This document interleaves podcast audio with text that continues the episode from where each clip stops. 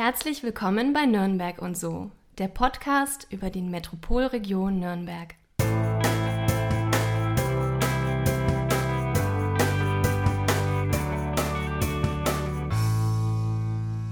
Heute sind wir im Landkreis Nürnberger Land in Feucht. Unser heutiger Gast liebt die Mathematik, wollte eigentlich Kunst studieren und entschied sich dann für die Architektur.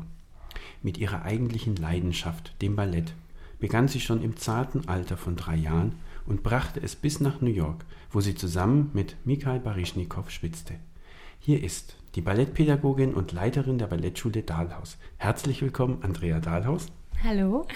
Mein Name ist Markus Wolf und mir gegenüber sitzt wie immer Daniel Bendel. Hallo. So, nachdem wir jetzt mal im Spiegelsaal waren und uns den Spiegelsaal ein bisschen angeguckt haben, da wir die Sendung ja auch fotografiert haben, stellt sich natürlich die erste Frage, wie kommt man da eigentlich überhaupt dazu, so eine Ballettschule zu leiten? Oder wie kommt man überhaupt dazu, zu einer eigenen Ballettschule? Also es lag nicht von vornherein bei mir im beruflichen Werdegang auf der Hand, denn ich hatte Architektur studiert an der TU München und war aber doch immer von dem Tanz begleitet, die ganze Zeit, mein Leben lang, denn meine Mutter ist klassische Balletttänzerin und hatte die Ausbildung an der Ballettakademie in Bukarest besucht und an verschiedenen Opernhäusern getanzt, auch unter anderem in Bukarest und Nürnberg, und hat vor 35 Jahren diese Ballettschule gegründet. Und mit der bin ich dann sozusagen aufgewachsen und habe, wie du schon erwähnt hast, sehr früh schon mit dem Training angefangen und eine große Liebe dazu natürlich entwickelt. War aber an sich nicht gedacht, dass ich das beruflich machen sollte. Und auch ich hatte viele andere Interessen und das war dann eigentlich doch eher so der Gedanke im zweiten Anlauf. Genau. Okay, gut. Also das heißt, man kommt dann eigentlich eher so beiläufig dazu. Die Mutter hat eine eigene Ballettschule und man wächst dann irgendwo mit rein und man beschäftigt sich mit dem ganzen Thema. Und dann kommt wahrscheinlich so die Frage, was soll die Tochter mal später machen? Nicht Ballett, sondern irgendetwas anderes. Und wie ich es im Einleitungstext gesagt habe, eben die Architektur. Warum dann eigentlich Architektur? Also Architektur war die Idee, weil ich einerseits gut in Mathe war und das auch ganz gerne gemacht habe und auch sehr viel gezeichnet habe. Und da kam eigentlich so die Quintessenz dann raus, das müsste doch Architektur sein. War auch eine gute Idee, anfangs definitiv. Aber es ist trotzdem, ja, wie soll ich sagen, auch mit vielen Regeln behaftet und nicht so unmittelbar im Ausdruck wie der Tanz. Und das hat mich dann doch am Tanz gefesselt und mich dann auch nachträglich dann auch zum Tanz geführt.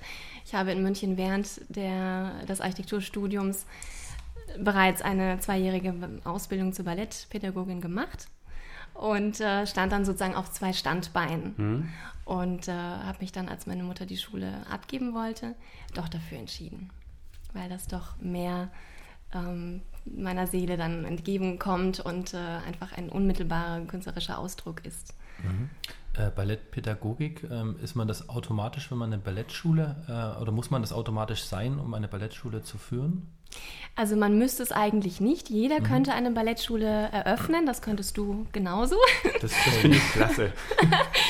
Komm, wir machen eine Ballettschule zusammen. Das Bild bekommst du nicht mehr aus dem Kopf, oder? Nur ist natürlich die Frage, was für einen Hintergrund hast du dann, also einen professionellen Hintergrund, um das auch wirklich adäquat leiten zu können und lehren zu können. Denn Ballett ist auch eine sehr schwierige und anspruchsvolle Tätigkeit. Warum? Weil es einfach einen sehr guten, wie soll ich sagen, eine gute Technik bedarf und die muss man doch über lange Zeit gelernt haben. Man muss die ganzen französischen Ausdrücke auch kennen, das ganze Bewegungsvokabular muss man kennen und auch wissen, wie man es beibringt, also wie man beginnt mit den einzelnen Bewegungen. Also ist das ja nicht nur dann praktische Erfahrung, sondern eben auch Theorie, das heißt... Definitiv, auch Anatomie und Kunstgeschichte, hauptsächlich Ballettgeschichte, Musikgeschichte habe ich alles auch in meinem Studium dann gehabt. Okay. Genau. müssen die kleinen Mädchen mit ihren Tüllröckchen, wenn sie 3 oder 4 Jahre sind, auch schon die französischen Begriffe, werden die dir schon beigebracht? Also wachsen die von Anfang an damit auf? Mit ein paar wenigen wachsen sie bereits auf. Also sie wissen mit 3, 4 Jahren bereits, was ein Plié ist und was ein Relevé ist. Nur wissen sie natürlich... Was ist das? Plié ist zum Beispiel die Knie beugen, also in die Kniebeuge zu gehen in verschiedenen Positionen. Und Relevé heißt, sich nach oben zu strecken, also auf die Zehenspitzen zu gehen. Wenn man das im Fitnessstudio macht, das sieht man ja auch manchmal so in Kniebeugen, ne? Ja. Aber das Französisch. Ja, ganz genau. Also das heißt einfach über diese standardisierten Bewegungen, die einfach zu jeder Tanzform vielleicht dazugehören, lernen sie einfach, dass dann einfach spielerisch damit. Ganz genau, jede Bewegung hat einen französischen Ausdruck, auch jede Position im Raum. Also das ist schon recht kompliziert und die Kinder wachsen damit spielerisch auf. Sie merken das am Anfang gar nicht, haben es aber doch im Kopf oft gespeichert, haben aber auch die deutsche Übersetzung der Bewegung und lernen es also nur so indirekt. Es kommt erst später, also erst mit 10, 12 Jahren ungefähr, da werden dann doch die französischen Begriffe eingeführt und auch erklärt und auch abgefragt. Also es ist mir sehr wichtig, dass die Kinder, ich frage immer wieder nach, und welche Übung kommt jetzt. Liebe Schüler, heute schreiben wir eine Ex. Mal alle Bücher zurücklegen, bitte. So nach dem Motto. Genau, immer mal wieder zwischengefragt, ob sich die Kinder auch die Begriffe gemerkt haben, weil ich es sehr wichtig finde, wenn sie schon dieses Hobby haben, dass sie auch wissen, was sie da tun. Das ist ein Hobby. Das ist ein Hobby. Doch, das ist ein Hobby, nachdem sie es doch nur 1-2 Mal die Woche machen, genau. Ansonsten, wenn sie es beruflich machen sollten oder wollten, dann müsste man jeden Tag ein langes Training haben. Das ist doch etwas anderes. 3- oder 4-Jährige, die werden sich ja noch nicht selbst dafür entscheiden, jeden Tag trainieren zu wollen. Nein, das ist auch in dem Alter noch nicht. Aber es gibt auch keine Eltern, die eine Ballettkarriere für ihre Kinder in dem Sinne planen, oder? Richtig planen, glaube ich nicht. Vielleicht würden sich die ein oder anderen Eltern das auch wünschen, wenn das Kind Potenzial hat. Es ist ein harter Werdegang. Also man muss sich sehr gut darüber klar sein, wie lange Zeit habe ich die Möglichkeit, Tänzer zu sein und auch, was kommt danach. Deswegen ist der Tanz ein sehr, sehr schönes Hobby für den Profi. Man wird sehr gut ausgesucht dafür. Und man muss sich doch wirklich dann über die Zukunft auch überlegen, danach dann überlegen, was man macht, weil es ist doch eine beschränkte Zeit, in der man wirklich professionell tanzen kann. Und in welcher Altersklasse geht das in der Regel so los? Also wo man sagt, das kristallisiert sich heraus, dass das Kind besonders begabt ist für so eine Karriere? Also vom Körper her sieht man das schon sehr schnell, also welches Kind Potenzial körperlich haben kann. Auch die geistigen Voraussetzungen erkennt man eigentlich sehr schnell. Geistigen Voraussetzungen? Das heißt? Kognitiv. Wie schnell die Kinder verstehen und wie schnell sie es auch dann umsetzen können. Die Übung und auch die Korrektur. Das ist auch doch ein wichtiger Punkt neben den körperlichen Auffassungsgabe. Ja, genau. Neben den ganzen körperlichen Voraussetzungen, die auch sehr wichtig sind natürlich. Ja, und dann mit 10 ungefähr kristallisiert es sich noch besser heraus. Wer dann auch diszipliniert ist und am Ball bleiben möchte. Genau. Und deswegen wahrscheinlich Pädagogik dann auch im Begriff. Weil wenn man sagt, ab 3 fängt man irgendwie an und dann beobachtet man die Kinder oder schaut entsprechend, wie sie sich entwickeln. Deswegen dann auch der Begriff Pädagogik neben dem Ballett, weil man dann ja auch das Thema Lernen und Lernvermittlung auch mitbekommt in der Ausbildung. Ja, definitiv, ganz genau. Ja, also am Anfang ist auch alles sehr spielerisch, die Bewegung wird spielerisch gemacht und erst später kommt auch das klassische Training dann dazu, an der Stange und in der Mitte und Sprünge und so weiter. Ab welchem Alter beginnt das dann? Mit der Stange, wenn man anfängt? Ja, da fängt man doch mit 6, 7 Jahren an. Also wenn die Kinder auch in die Schule kommen und bereits 2 Jahre dann davor den kreativen Kindertanz und die Früherziehung gemacht haben, bereits schon ein paar Grundelemente gelernt haben und die Haltung eingeübt haben, können sie dann auch an die Stange gehen. Und das ist dann meistens so im Alter von 6, 7 Jahren. Sind die dann auch so stolz wie ihren Füllerführerschein wieder oder sowas? Ja, doch, definitiv. Die freuen sich schon dann auch an die Stange zu gehen. Ja, die freuen sich an die Stange zu gehen. Okay. Ja, doch. Okay, freuen sich dann. Gut, okay. Jetzt habe ich mich mal geräuspert. Okay, was ist eigentlich so Ja, das Wichtigste bei deiner Arbeit, wir hatten jetzt so die von 3 ab, dann hatten wir die Kinder, das jemandem etwas beibringen, dann wie sich die Kinder entwickeln und so weiter. Gibt es da irgendwas, wo du sagst, das ist dir jetzt besonders wichtig oder es macht dir auch am meisten Spaß in der Arbeit? Also das Wichtigste ist mir definitiv, den Kindern die Freude am Tanz und an der Bewegung zu vermitteln, auch den Mut zu entwickeln, sich zu präsentieren auf einer Bühne. Das ist wichtig, ja. Das ist sehr wichtig, ganz genau. Also wer das nicht gerne macht, der wird dann auch irgendwann Schwierigkeiten bekommen, beziehungsweise es wird gefördert, gerne auch sich zu präsentieren auf einer Bühne, auch aus sich rauszugehen und Lampenfieber zu überwinden. Oh ja. Auch ein wichtiges Thema. So ganz ist es, genau. Da muss man immer Erfahrungen sammeln. Richtig, ja. Genau. Und das ist jetzt was, wo du am meisten Wert drauf legst in der ganzen Ausbildung. Kann man das eigentlich Ausbildung nennen? Das ist definitiv eine Ausbildung, weil sie aufeinander aufbaut. Also man kann auch schlecht dann zwischendurch dann noch mit 12 sich überlegen, Mensch, jetzt fange ich an mit dem klassischen Ballett.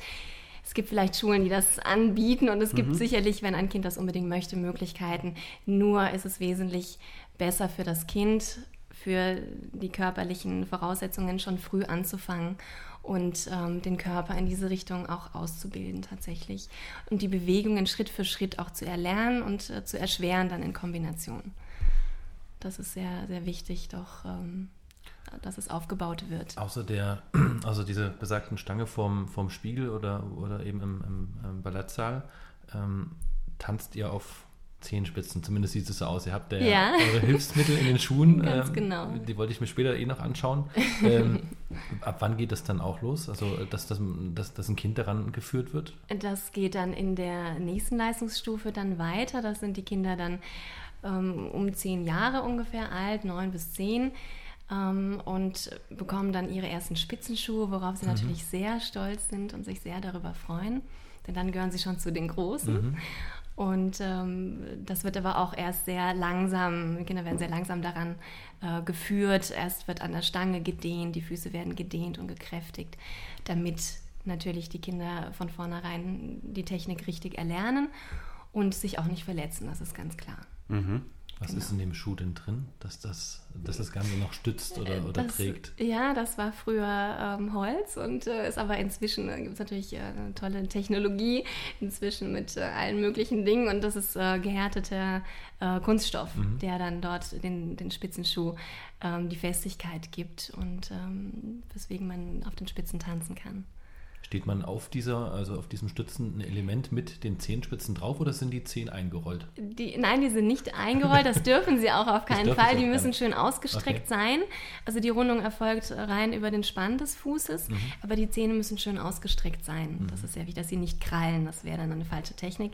Und die Füße die Zehenspitzen sind in Watte gepackt sozusagen. Es gibt Zehenpolster, die dann auch das Ganze natürlich angenehm und erträglich machen.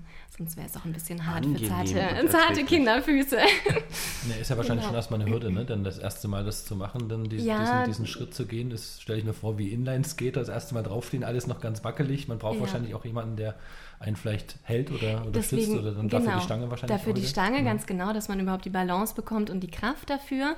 Und erst später, der nächste Schritt, der wirklich etwas später beginnt, der ist dann auch in die Mitte zu gehen und auf beiden Füßen zu stehen, auch später auf einem Bein. Das ist natürlich dann schon wirklich schwierig. Und wie lange braucht man da, bis man sowas dann vom Anfang bis zum, was weiß ich, Perfektion ist vielleicht etwas übertrieben, aber dass man es dann völlig selbstständig und gut hinbekommt?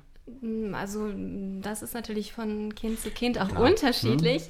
Das kann man pauschal nicht sagen, auch wie die Motivation natürlich ist und auch wie die Begabung ist. Und das hängt davon ab. Begabung ist mal ganz gutes Thema. Wenn das auch von der Begabung abhängt. Ja, doch. Ja, genau. Aber viele Eltern oder manche Eltern sehen ja vielleicht eine Begabung in ihrem Kind, dass vielleicht das Kind nicht sieht. Oder will ich das auch anders ausdrücken? Ich glaube, das passt schon so. Was ist jetzt eine Begabung? Ist es jetzt nur diese Auffassungsgabe oder spielt es da auch Körperbeherrschung vielleicht dann auch, dass man auch vielleicht leiden kann? Ich weiß es nicht, weil ich meine, wenn ich mir jetzt vorstelle, ich müsste auf meinen Zehen stehen. Ich wollte das Holz drunter nicht beneiden, aber gut. Kunststoff. Den Kunststoff. Ja gut, irgendwo muss ich ja drauf stehen. Okay. Also fürs Ballett sind es verschiedene Begabungen, die wichtig sind oder die helfen. Mhm. Das sind, wie wir schon angesprochen haben, die kognitiven Begabungen, dass man sehr schnell die Sache umsetzen kann, dass man sehr schnell die Dinge versteht und auch korrigieren kann, wenn ich etwas korrigiere in dem Moment, dass sie es auch schnell dann umsetzen können. Andererseits natürlich körperlich, dass die Kinder elastisch sind und dehnbar. Mhm. So wie die chinesischen, wie auch immer, die sich so biegen können. Ja, also nicht unbedingt. Manche Kinder kommen schon sehr gedehnt zu mir. Die sind von Natur aus schon einfach sehr beweglich und das hilft natürlich schon, aber jedes Kind kann sich verbessern, das ist auch sehr wichtig zu sehen.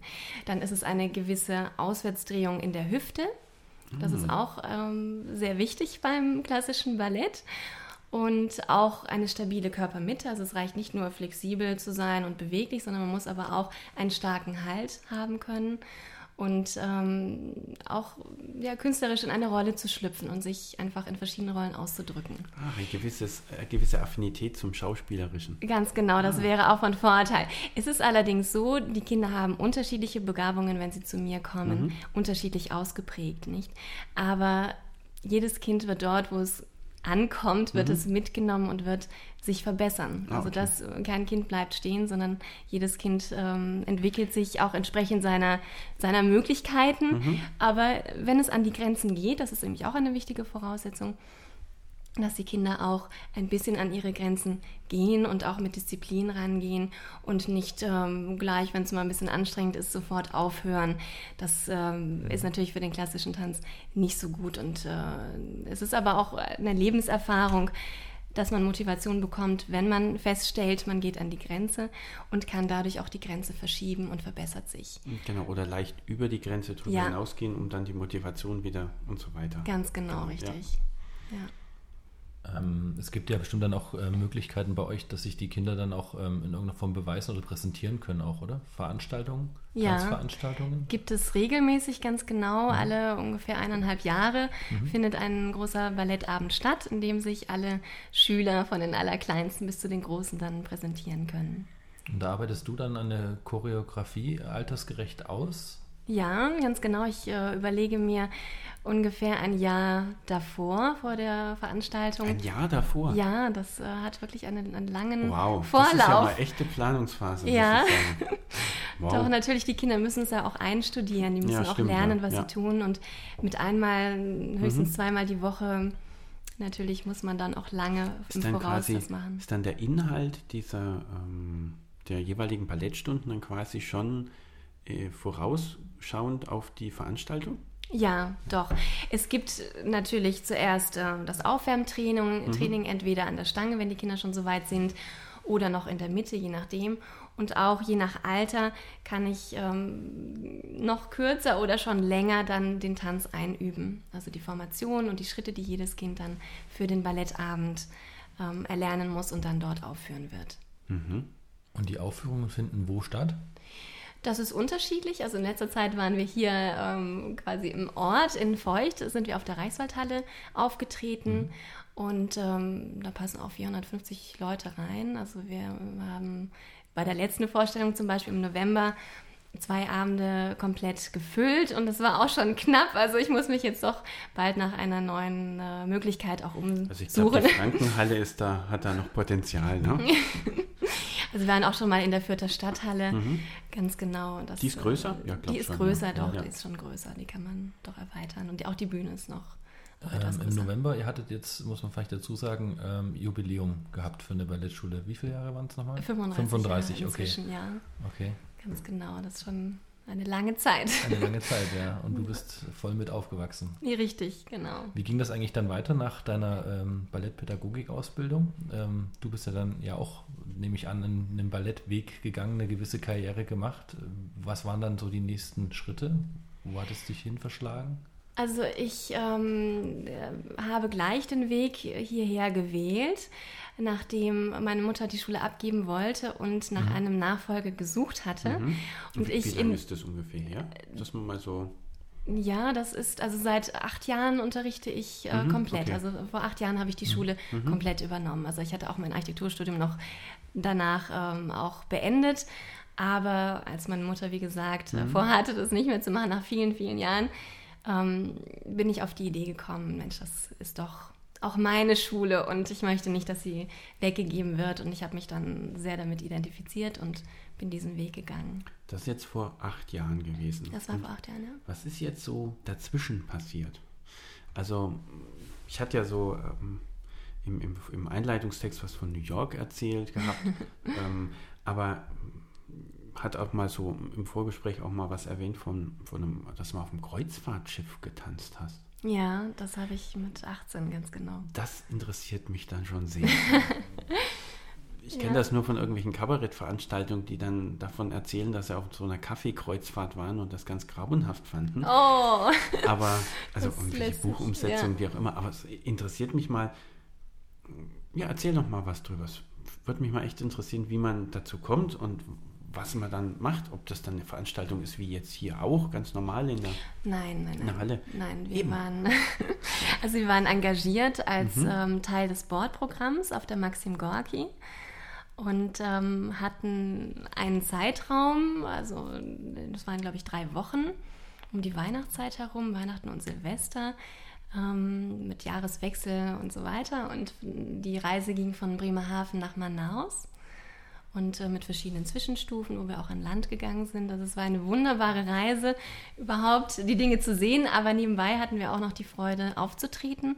Und das war auch die Voraussetzung. Also es waren doch 6 Abende, die wir gefüllt haben. Also es waren jetzt nicht stundenlang, natürlich kein stundenlanges Programm. Wir waren auch nur 6 Tänzerinnen, die dafür eingeplant waren.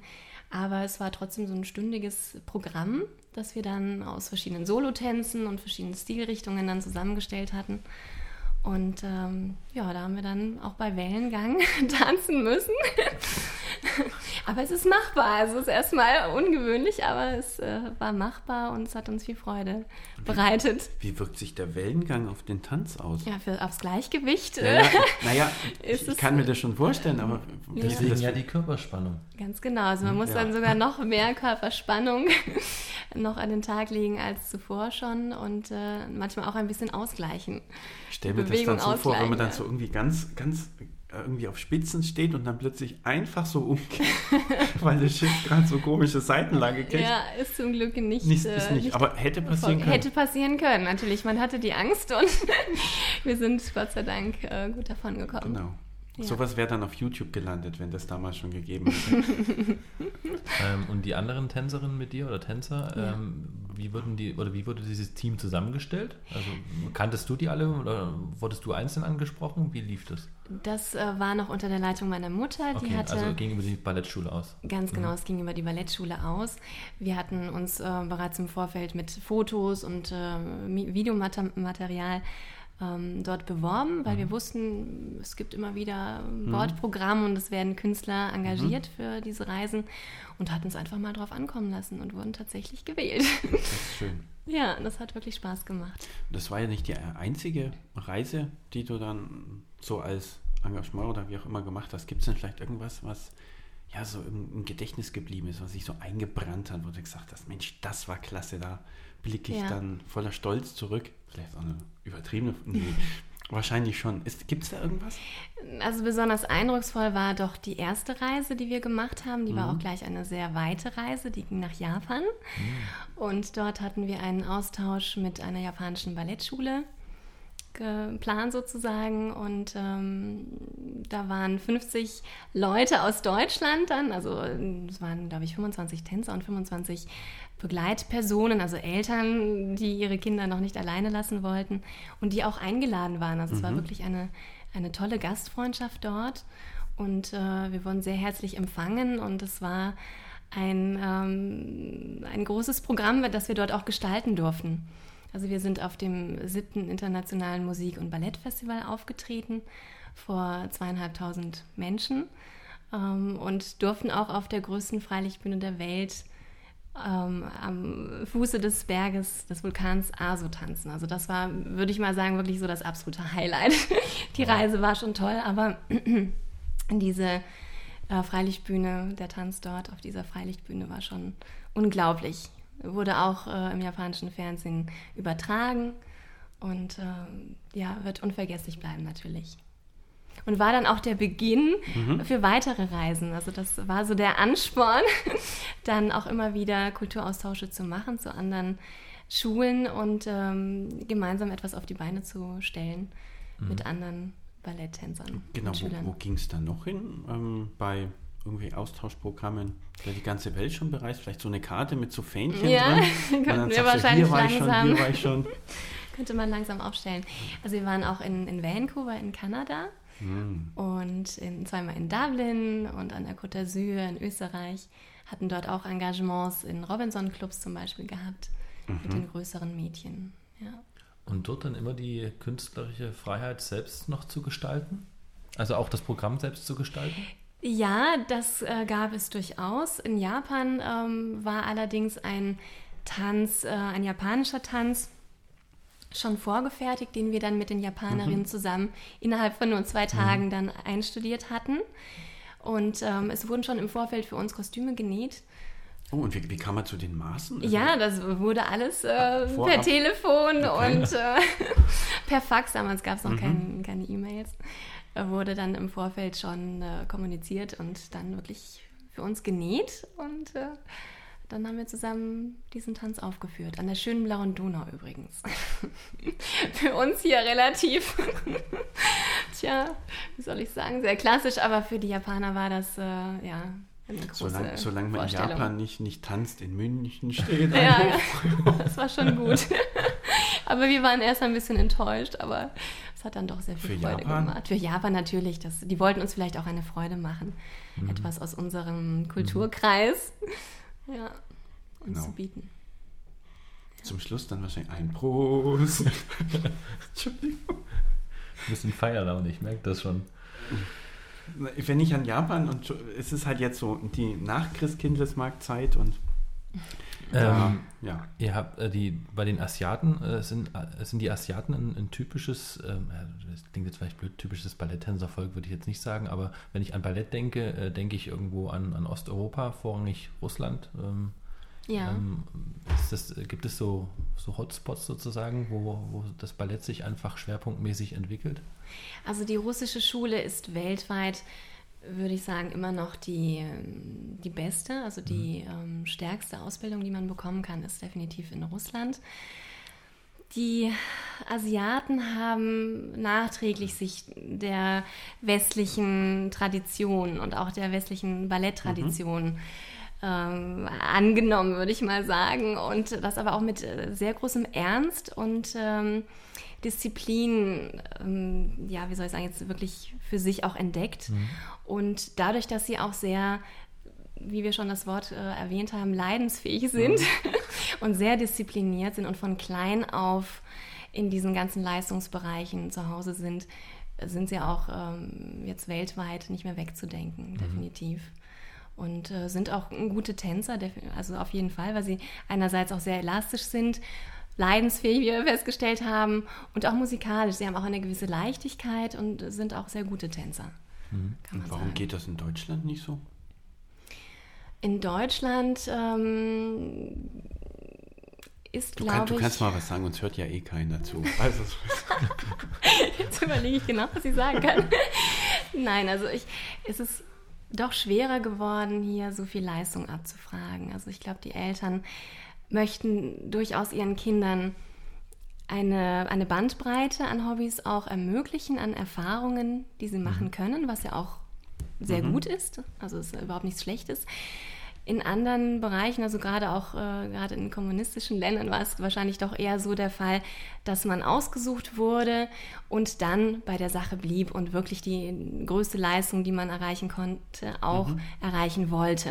Man selbst und auch für den Verein und so weiter. Das ist jetzt hier nicht unbedingt der Fall. Hier spielen meine Kinder auch noch alle ein Instrument und gehen vielleicht sogar noch zum Fußball oder machen noch Karate oder irgendetwas anderes. Also das konkurriert mit anderen Sachen. Genau, und haben eine große Bandbreite, sind sehr vielseitig, Aber sich auf eine Sache so zu konzentrieren, dass man später auch vielleicht seinen Lebensunterhalt davon verdienen möchte, die Bereitschaft ist nicht mehr so vorhanden und ist vielleicht aber auch nicht so schlimm. Deswegen habe ich eingangs ja erwähnt mit dem Hobby, weil Ballett wird ja, finde ich zumindest, schon so gesehen, so wie, ach, ich mache jetzt mal ein bisschen Hip-Hop oder ich mache jetzt mal ein bisschen Karate und dann mache ich auch mal ein bisschen Ballett. Aber das ist ja dann doch etwas, was man ernsthafter betreiben müsste, als mal 2 Jahre Karate zu machen. Klar, jetzt würde jeder Karatelehrer, müssen wir jetzt auch mal einladen, auch mal sagen, ja, meinen Sport muss man ganz genauso ernsthaft betreiben und so weiter. Schon richtig, aber es ist halt dann doch immer irgendwo der Unterschied, wie man halt gemacht hat, 2 Jahre lang Karate und man kommt halt zu einem gewissen Level, aber bei Ballett braucht man dann einfach schon eine viel längere Zeit. Braucht man doch, weil es eine sehr umfassende Technik bedarf. Und gerade auch, wer auf Spitze tanzen möchte, der muss auch vorher schon einige Jahre eine gute Voraussetzungen sich geschaffen haben, körperlich, dass er das auch machen kann. Also nicht jeder kann einfach Spitzenschuhe anziehen und dann drauf lostanzen. Also er muss wirklich schon gekräftigt sein. Wolltest du? Wenn es in meiner Größe gegeben ist. Die Männerballets, ne, mit dem Schwanensee. Die kann ich besorgen. Also wegen Spitzenschuhen soll es nicht. Daran soll es nicht scheitern. Dann scheitert es an der Zehe, die in dem Moment bricht. Im Einleitungstext hatte ich es erwähnt, dass du es bis nach New York gebracht hast. Schön gesagt, ja. Naja, es gibt ja immer im Fernsehen, meine Tochter guckt dann ja auch so irgendwelche Ballettsendungen, irgendwelche australische Soap-Ballettakademie-Teile da. Und irgendwie hat mich das daran erinnert. Kann man wahrscheinlich völlig, nicht ganz vergleichen. Ich habe nicht viel Ahnung davon, deswegen frage ich ja. Wie kann man sich das dann vorstellen? Oder warum bist du nach New York? Ich meine, New York und Ballett hört sich ja erstmal richtig... Broadway? Ja, genau, so richtig klasse an. So im Fernsehen, ich habe schon extra im Fernsehprogramm nachgeguckt, nachrecherchiert.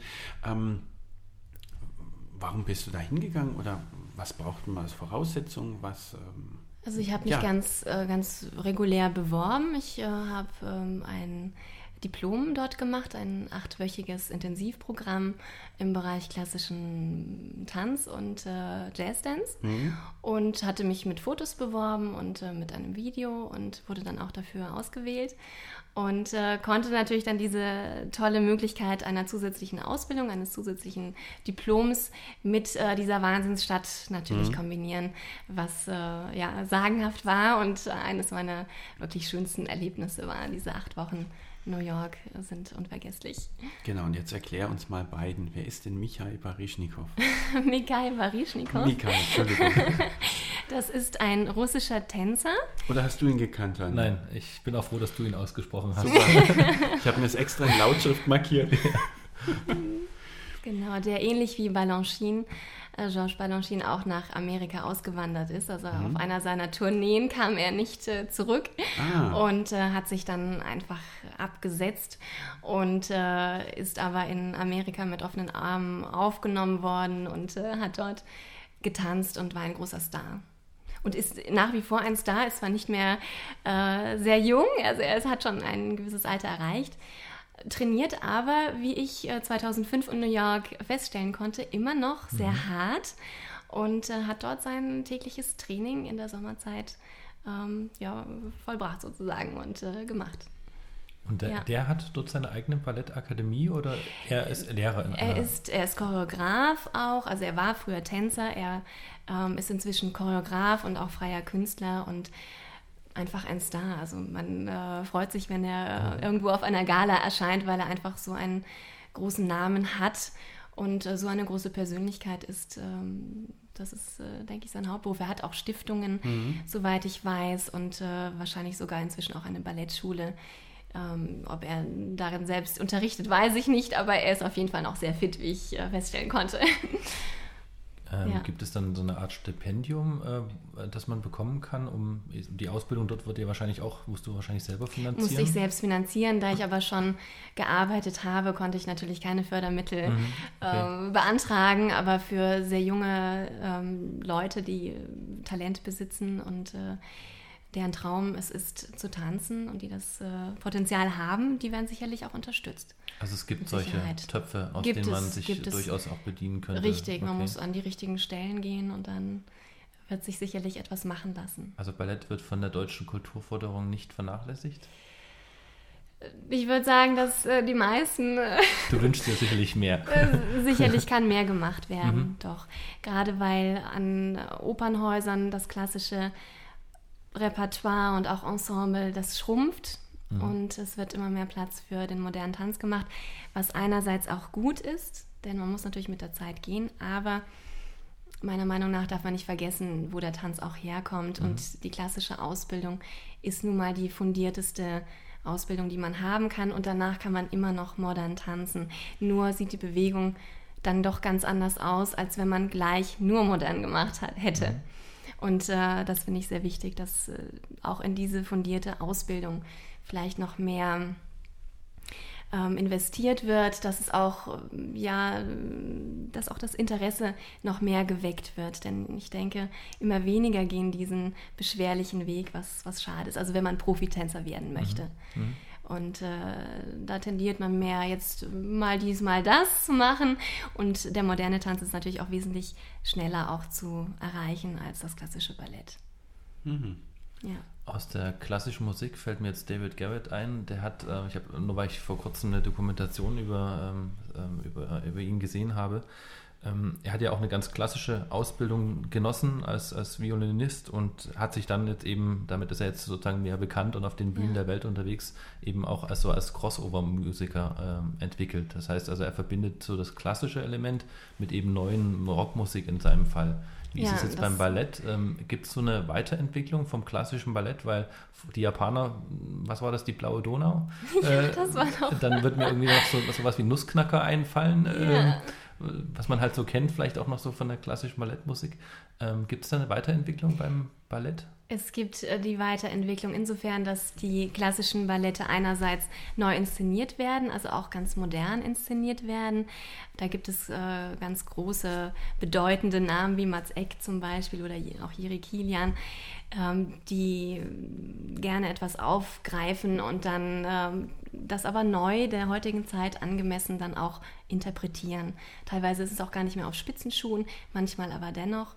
Also es entwickelt sich definitiv weiter, das klassische Ballett. Es gibt ganz viele verschiedene Strömungen. Es geht einmal in Richtung Jazzdance, Musical Jazzdance, was man zum Beispiel am Broadway sehr gut in New York sehen kann. Oder auch dann schon das moderne Ballett oder der moderne Tanz, der sich in Richtung Tanztheater entwickelt.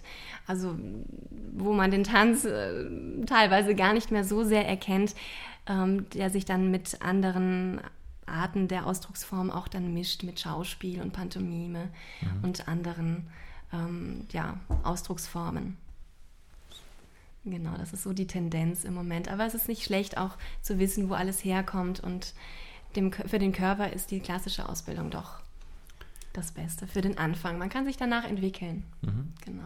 Würde man, wenn man auf der Bühne jemanden sieht, Tanz, wie auch immer, würde man dem erkennen, dass er, sagen wir mal, 15 Jahre oder 10 Jahre Ballettausbildung hinter sich hat und jemand anders, der nur den anderen Tanz gemacht hat? Definitiv, also, man würde es erkennen. Woran? Also, wenn man im Fach ist, wird man das erkennen. Weil wenn ich einmal in so einer Veranstaltung bin, dann sage ich, ja, das hier, das sieht man ganz genau. Ja, doch an der Exaktheit der Bewegung, der Sauberkeit der Bewegung, an der Auswärtsdrehung der Beine zum Beispiel, an sehr gestreckten Beinen, an der Haltung, an der Körperspannung, an der Körperhaltung, an all diesen Dingen wird man den Unterschied feststellen. Bei euch in der Ballettschule, welche Altersklassen unterrichtest du dann? Oder läuft das getrennt ab? Wäre vielmehr die Frage, läuft es ab, dass du sagst, du hast die 3- und 4-Jährigen beieinander? Und, das sind insgesamt 6 Alters- und Leistungsstufen, in denen ich unterrichte. Die Jüngsten, wie wir schon auch gesagt haben, sind 3,5, 4 Jahre alt und die Ältesten dann sind meine Studentinnen sozusagen oder auch schon junge Arbeitende, die dann um die Mitte 20 sind. Gibt es eine Obergrenze dafür eigentlich? Es gibt keine Obergrenze. Ich tanze ja selbst auch noch auf der Bühne. Was mir übrigens auch noch sehr viel Spaß macht. Das ist doch wichtig. Gibt es das vielleicht sogar für Senioren?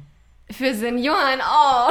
Nein, also direkt nicht in Bezug auf dein Alter. Nicht, dass ich da missverstanden werde. Nein, von mir auf die Senioren ist auch süß.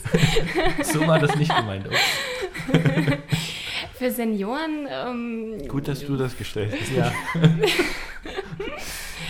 Gibt es wahrscheinlich kein klassisches Ballett mehr, aber es gibt Training für Anfänger, Erwachsene zum Beispiel, gibt es auch, die auch es verpasst haben, in der Kindheit schon mit dem Tanz anzufangen. Und die profitieren auch sehr davon natürlich. Also für die Haltung und Kräftigung ist es perfekt. Also es ist wie eine ideale Rückenschulung mit Musik und mit Ausdruck, also mit künstlerischem Ausdruck. Das ist schon bei dir jetzt in der Ballettschule auch, oder? Nein, bei mir in der Ballettschule nicht. Ich hätte durchaus Interesse daran, aber es sind vorwiegend die Kinder, die zu mir kommen. Ich denke, in einer Großstadt, also wenn ich jetzt doch in Nürnberg oder in München meinen Unterricht geben würde, wäre das Interessenfeld ein bisschen anders gestellt. Also wären wahrscheinlich weniger Kinder und mehr Erwachsene, die dann den Unterricht suchen. Das hatte ich in meiner Ausbildung in München auch festgestellt, dass die Kinderklassen relativ reduziert waren. Dafür gab es sehr viele Hobbyklassen, in denen Erwachsene dann Unterricht genommen haben. Du unterrichtest in dieser, jetzt ist mir der Name entfallen, Zeitler heißt es, Zeitler Sporthalle in Feucht und in Winkelheit. Genau. Okay. Auch in der Sporthalle. Ja. Okay. Und muss man sich, wenn ich mein Kind zu dir schicken möchte, oder mein Kind möchte zu dir, ich will es natürlich nicht schicken, sondern möchte es dabei unterstützen, gibt es da feste Anmeldetermine? Sagt irgendwie, du startest im Januar und danach, oder kann man jederzeit einsteigen? Man kann laufend in den Unterricht einsteigen. Letztendlich die ganze Zeit, bis eventuell kurz vor der Ballettvorstellung, wenn doch der Schwerpunkt auf dem Tanz dann liegt, der jeweiligen Gruppe, da ist es nicht so günstig einzusteigen, aber danach eigentlich die ganze Zeit. Es wird eine Probestunde gemacht, ich lerne das Kind kennen, das Kind probiert mitzumachen und danach wird gesprochen, ob es gut funktioniert hat, ob es dem Kind wieder gefällt und es wiederkommen möchte. So ist der Ablauf normalerweise. Okay. Zum Abschluss hätte ich noch eine Frage, ob du einen Punkt in der Metropolregion Nürnberg empfehlen könntest. Oder einen Ort. Ein Ausflugsziel, irgendetwas, wo du sagst, das wäre Geheimtipp, wäre vielleicht jetzt zu viel gesagt, aber wo du dich gern aufhältst, wo du vielleicht mit deiner Familie gern bist. Kannst du da was empfehlen? Also da sind mir hauptsächlich zwei Dinge in den Kopf gekommen. Zwei Dinge sind auch gut. Das eine ist eher kulturellerer Natur. Das wäre für mich eindeutig das Neue Museum. Vielleicht auch das Germanische Nationalmuseum. Die haben auch sehr tolle Wechselausstellungen. Letztens Jahr die Albrecht-Dürer-Ausstellung, die auch sehr besonders war. Also wenn ich ein bisschen Zeit zur Muße habe und nicht gerade von meinen Kindern in Beschlag genommen werde oder vom Unterricht, dann halte ich mich dort sehr gerne auf. Und wenn es darum geht, landschaftlich etwas Schönes zu sehen und vielleicht ein bisschen spazieren zu gehen, dann ist der Bereich um den Dutzenteich und Luitpoldhain und die Silberseen. Das ist dort wunderschön. Ich bin dort auch schon ins Gymnasium gegangen, dort in der Nähe und habe dort später auch gewohnt, am Nibelungenplatz. Also ich kenne die Gegend sehr gut und mag sie auch sehr gern. Dann gebe ich jetzt den kulinarischen Spielball nach dir. Du weißt ja, wir machen den Podcast ja eigentlich nur, um später ein Buch schreiben zu können mit kulinarischen Tipps aus der Region. Aus diesem Grund interessiert uns natürlich auch, hast du ein Lieblingslokal in der Metropolregion? Was ja. Also kann auch hier im Nürnberger Land sein, geht jetzt gar nicht. Ganz egal. Muss nicht Nürnberg sein, einfach die Region. Ja. Also es ist tatsächlich in Nürnberg das Lokal, ist aber auch nicht um so oft hinzugehen. Das ist etwas ganz Besonderes, auch leider sehr teuer, aber das auch zu Recht. Das ist das Essigbrätlein, das ich testen durfte und sehr begeistert war. Also vom Ambiente her, auch natürlich das Essen sagenhaft. Was hast du denn schon Schönes dort genossen? Oh, das waren so viele Dinge, die wild zusammen kombiniert waren, wie man sich das überhaupt nicht... Also schon mal wild, das ist gut. Ja, wirklich, also Kombinationen, auf die man so als normal kochender Mensch nicht kommen würde und sich auch nicht trauen würde. Aber war sehr... sehr lecker, sehr delikat. Wo ist es denn nochmal? Das ist der Altstadt. Weinmarkt, du kennst es, okay. Weinmarkt 3, glaube ich. Ja, ich bin da schon öfter vorbeigelaufen. Okay. Und ein wirklich auch ausgezeichnetes Restaurant, also auch, ich glaube 2 Sterne, hat André Köthe auch und sehr toll. Also wenn ihr was Besonderes mal vorhabt, dann würde ich euch das sehr empfehlen. Gut, dann vielen Dank für diesen letzten Tipp. Und vielen herzlichen Dank, genau. Gerne, vielen danke herzlichen auch. Dank, dass wir hier sein durften. Ja. Schön, dass ihr da vielen wart. Dank dir, Daniel. Und genau, also bis zum nächsten Mal. Danke. Ciao.